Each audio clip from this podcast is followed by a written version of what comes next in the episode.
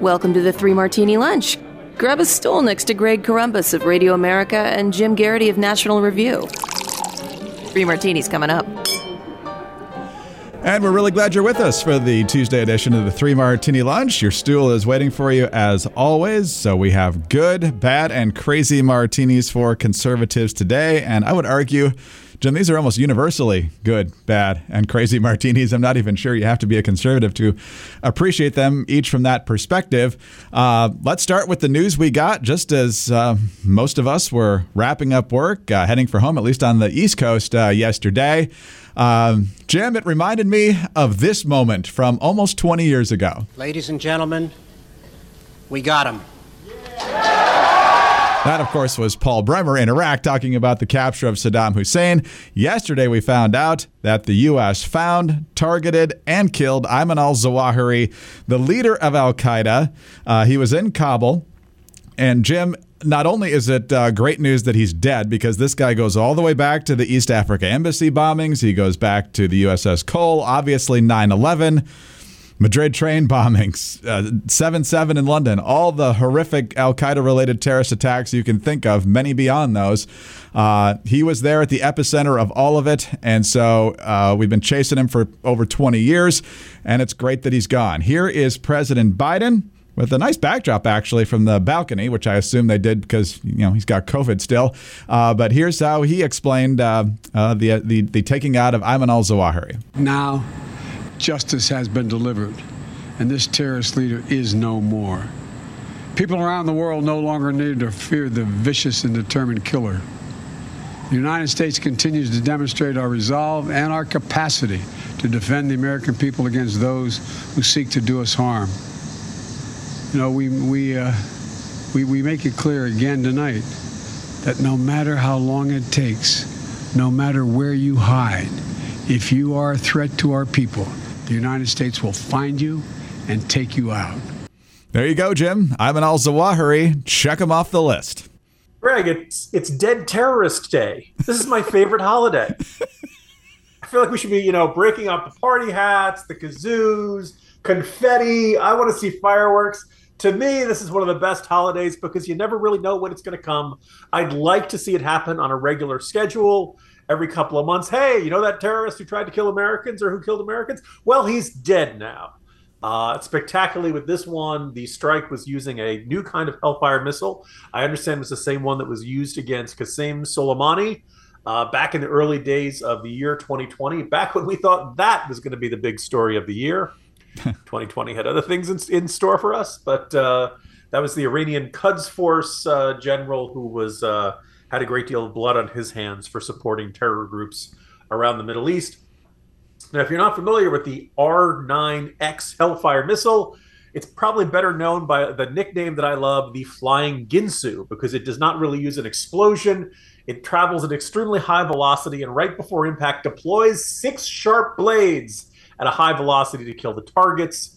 Uh, the aim was to feed the basically the military and intelligence community had wanted a way to take out targets that was more precise. That very often I think they described as called the left seat, right seat problem, where you have a target, a terrorist who's in one seat in a car, but there are other people in the car who are not marked for death, who are not terrorists, and who the, might be civilians that the U.S. didn't want to kill. And the idea was to develop a kind of weapon that could kill someone in the passenger seat and spare whoever was in the driver's seat, or vice versa. Uh, it slices, it dices. Now, how much would you pay? Ron, po- this this is the weapon Ron Popeil would love to sell you in late night television. Ayman al Zawahiri. By the way, Greg, I salute you for not pronouncing it correctly. I was I was corrected the other day by someone. Uh, Zawahiri will not rest in peace, but rest assured, he is resting in pieces. um, this is a spectacular look. This more or less closes the book on certainly the original era of Al Qaeda as I lay out in today's morning jolt, if you haven't thought about Ayman al Zawahiri in a long time, that's understandable. He hasn't been in the news. Al Qaeda really has, I think I went back and I checked, the last really large scale terrorist attack that I think really kind of shocked the world that was committed by Al Qaeda, you know, traditional, um, was the uh, Charlie Hebdo attack in Paris. Um, they did launch, I, I was, when I went back to check on this, I was really kind of struck by how little Uh, this made a splash. December 6, 2019, Naval Air Station Pensacola. There was a Saudi who was being trained by the U.S. military who turned the guns on his trainers and killed three people. And eventually, Al Qaeda in the Arabian Peninsula claimed responsibility for that attack. By and large, Americans don't think that much about Al Qaeda these days. I think ever since the killing of Baghdadi, we don't even think that much about ISIS these days.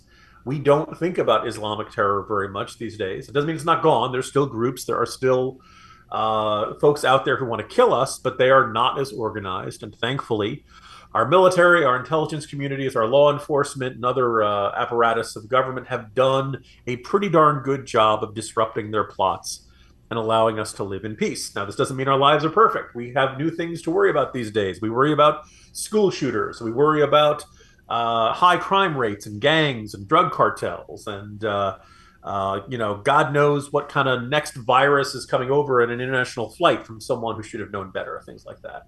Um, but we are not living in that post 9 11 era again. And this closes the book on, you know, the guy who was second in command for at one point the, you know, most genuinely frightening menace to face the country in many times. The Soviet Union never killed 3,000 Americans in, in lower Manhattan. Uh, China has not done that. There are all kinds of you know menacing forces in this world that did not were not able to do, that never had the nerve to do what Al Qaeda did. Uh, this is long-awaited justice, and it is absolutely uh, a great day. And you know, look for you know, we give President Biden a lot of extremely well-deserved grief. But look, he gave the order. The operation was executed on his watch, and he gets to take a victory lap over this. And so, good for you, President Biden. It's not something you're going to hear very often. Good for you, members of the military and intelligence community who put this together. Um, I do think we can now also like fairly ask some questions about our policy towards Afghanistan. It is good that we still have the ability to strike targets in Afghanistan, but it's also no, you know no doubt uh, Zawahiri was living in Kabul and apparently one of the better neighborhoods under the protection of the Taliban. Now, by the way, this should be a good demonstration as to just how good the protection of the Taliban is for you. Um, but this is clearly a case that Al Qaeda, which has never been all that distinguishable from the Taliban, they have now become effectively symbiotic organizations. Uh, they now have another place to operate. They are not currently considered to be an extremely high risk threat here in the US. But if you give terrorist groups time to incubate and to not be harassed and to operate and to train and all that kind of stuff in a place like Afghanistan, the hard lesson of 9 11 is that eventually they will strike at the US homeland. So, um, still some very fair questions to be asked about uh, US policy towards Afghanistan. But let's face it, killing Zawahiri is the first thing to go right in US policy towards Afghanistan in a very long time. It is. And we're going to talk in just a second about uh, some of the questions that are raised uh, by this. But uh, first of all, Jim, um, you know, Zawahiri was out there on his balcony. And so the family was in another part of the house. And so the flying Ginsu comes in. And I heard today, I don't know if this is true all the time, but uh, these Hellfire missiles have the capability of having a camera in the tip. And so they can basically watch it go straight at their target. And so uh, basically, Morgan Freeman in Shawshank Redemption, after the warden kills himself, kind of goes through my mind. I'd like to think the last thing that went through Zawahiri's mind, other than that Ginsu knife, was how the U.S. found him. well, I understand that um, the uh, place that he was staying had a policy against smoking on the balcony. and uh, unfortunately, Zawahiri is still smoking on the balcony. okay, so over at the White House today. no, no respect for dead terrorists on this podcast. We. The spirit of Disney CTU lives on with us. yes, I have. I have absolutely no problem with uh, smoking jokes about Ayman al Zawahiri. But uh, so John Kirby. Tobacco will kill you. Oh, go ahead. So John Kirby was uh, on the White House lawn today talking to CNN, and uh, John Kirby, uh, you know, he's pretty slick, but he's light years better than KJP at this kind of stuff. Uh, but as he described why the the uh, attack happened here, it raises some questions. Here's how it goes. We've made it very clear uh, that this was a violation, not that we believe, not that we think, it was a violation of the Doha Agreement, which specifically says that it commits them to not allowing Afghanistan to be used as a safe haven or launching pad for attacks against the United States uh, or other of our allies and partners. And clearly, because Mr. Zawahiri was not only there, but was actively encouraging his followers to plot and plan attacks against the American interest and the American homeland, that's a violation. So he's not in some cave out in the wilderness, Jim. He's in a house in downtown Kabul. And so one of the things we were told last year is that uh, this is not going to be a situation where Al Qaeda is allowed to reconstitute in Afghanistan. And now we have to wonder whether that's happening, albeit now under new leadership. So the Biden administration is, is going to argue that, well, getting out was fine because we have the ability to take out dangerous targets inside Afghanistan. Others are going to say, you promised that this would not be a terrorist safe haven, and the terrorists feel so safe they're just they're just renting out apartments or buying houses in downtown Kabul now. So um, how do we read that? Yeah, look. First of all, John Kirby, I, I got to break it to you. I think the Taliban lies. I think they're not always honest. You know, look, as you know, every report, every assessment leading up to the U.S. withdrawal from Afghanistan was that the U, despite making all these pledges in the Doha Accords and all that stuff, the Taliban never separated from Al Qaeda. That they were always working hand in glove with them, and that you know one of the reasons many of us were deeply troubled by the U.S. withdrawal from Af- from Afghanistan was that once the Taliban took over, they were once again going to go back to their old tricks of running a bed and breakfast for terrorist groups and helping them set up training camps and, and all kinds of stuff like that. Um, I, I, think it's safe to say that scenario has come to pass. Now, the fact that the U.S. could take out the biggest name in terrorism circles in Afghanistan, uh, great. That's really good to hear. Clearly, we have some capability. We don't know where this uh, flying Ginsu drone was deployed from. Uh, I guess theoretically could be from off the coast of Pakistan. Um, I guess we may. I'm trying to think what other, you know, geographically, we didn't have a lot of other bases in the region uh, to be the most convenient spot to continue to go in and hit targets as opportunities present themselves. Clearly, we still have sources on the ground. Clearly, we still have some ability to find uh, this stuff. So maybe we are still on top of the threat, but we've effectively given them this country to operate in, and we're just hoping for the best. That at no point do they try to strike Americans either those who are still remaining in Afghanistan. Hey, remember when Joe Biden said he was going to get all the Americans out? Anyway, um, you know, either in that country or in the region, or God forbid, here in the U.S. homeland. Um, you know, again, good news here in this particular case, but a clear demonstration that you know Afghanistan is now a home for terrorists again. And there's, you know, you can't begrudge people for having that feeling that sooner or later that's going to come back to bite us again.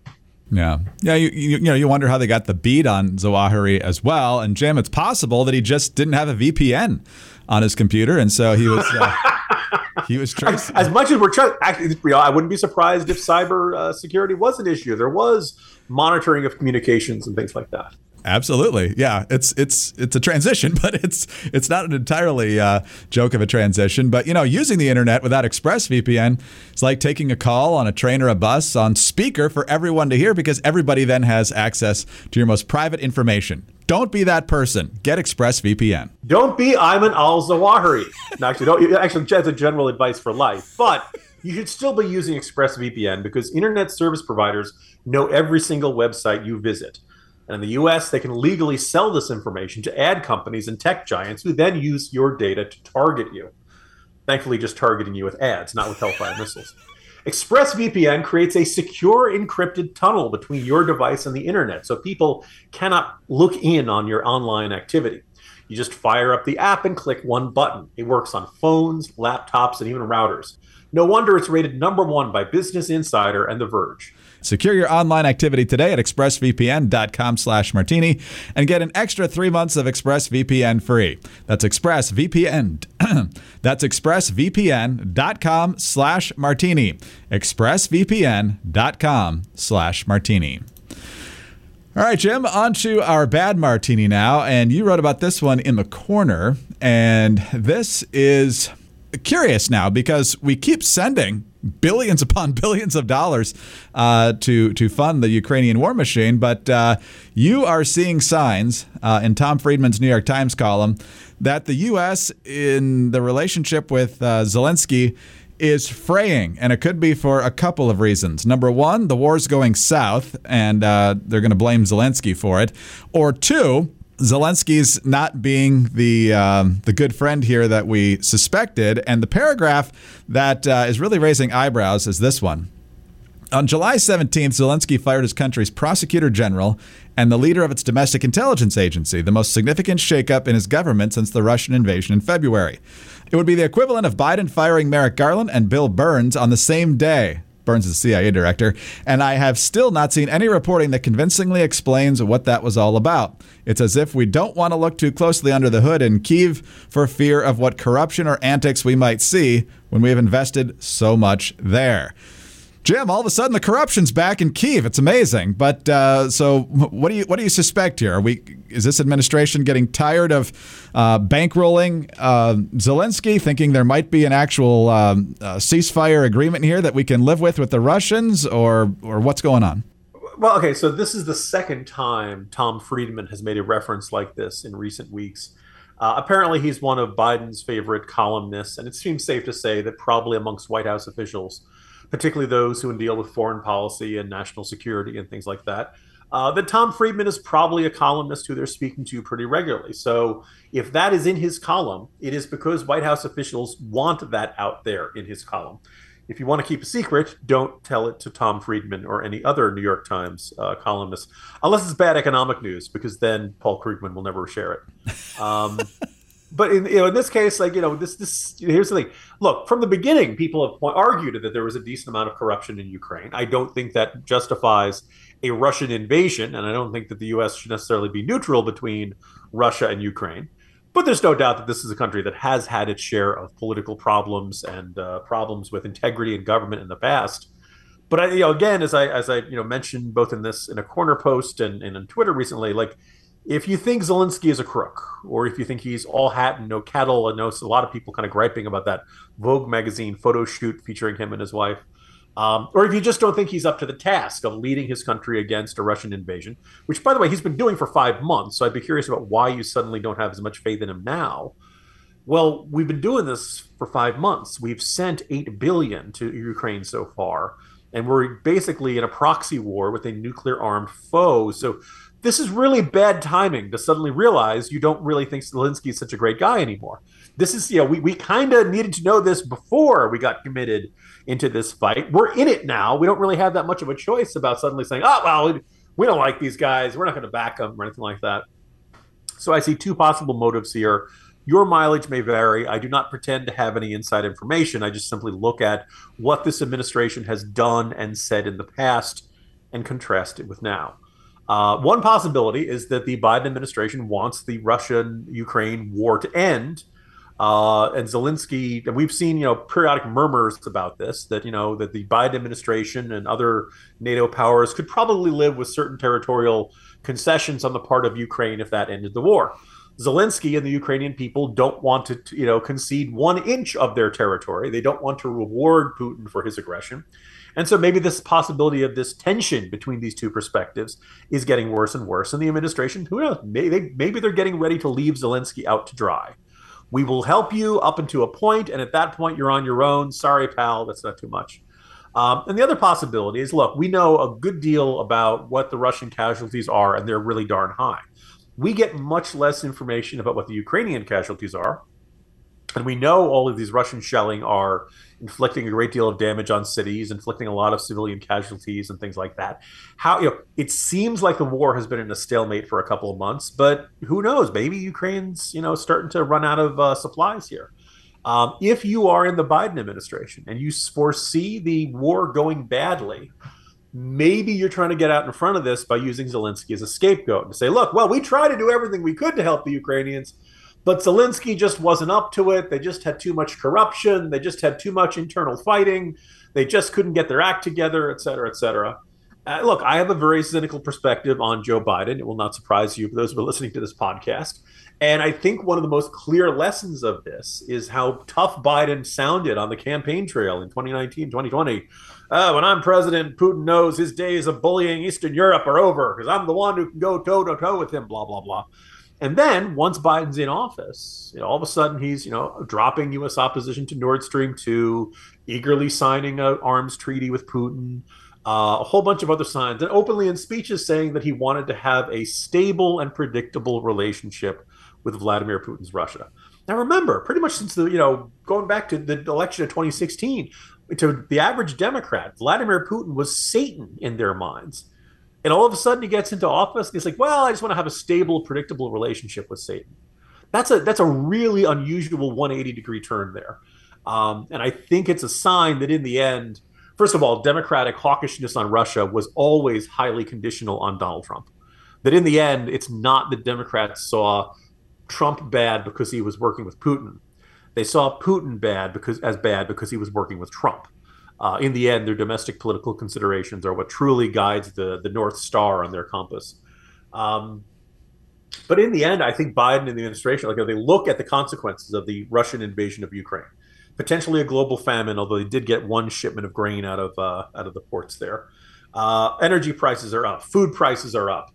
Uh, Europe is looking at a potentially very cold winter and stuff like that. Maybe that's actually going to fracture the NATO alliance and things like that.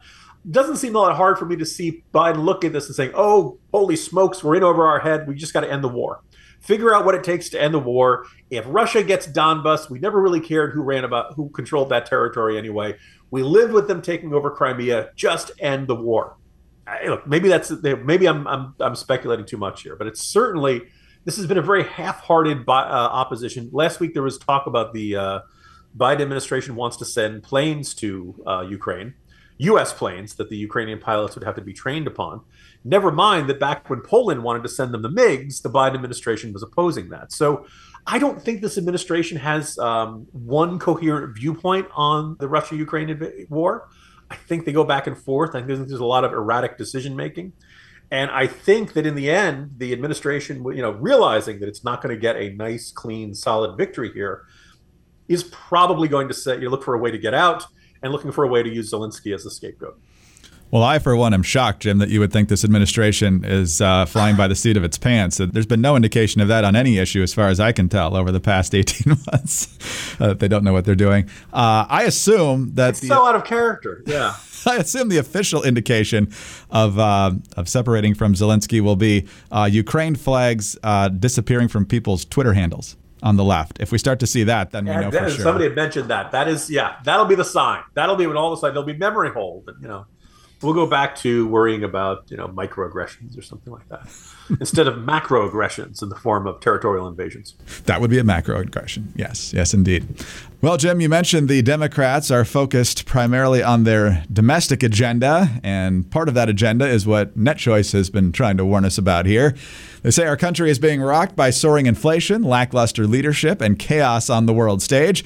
Americans need their legislators to focus on the issues that matter and to ease the economic pain we're all feeling. Instead, senators like Amy Klobuchar are pushing a big government takeover of America's tech industry through progressive regulations that would worsen inflation and make important digital services like Amazon Prime more expensive and harder to use. Conservatives must block progressive pet projects that will raise prices and undermine our world standing. These lawmakers need to keep American innovation the best in the world. NetChoice wants you to join it in telling Congress to stop rising prices and reject progressive tech regulations like Senate Resolution 2992. Learn more about the fight and send a letter to your representatives at netchoice.org/2992. This message was brought to you by NetChoice.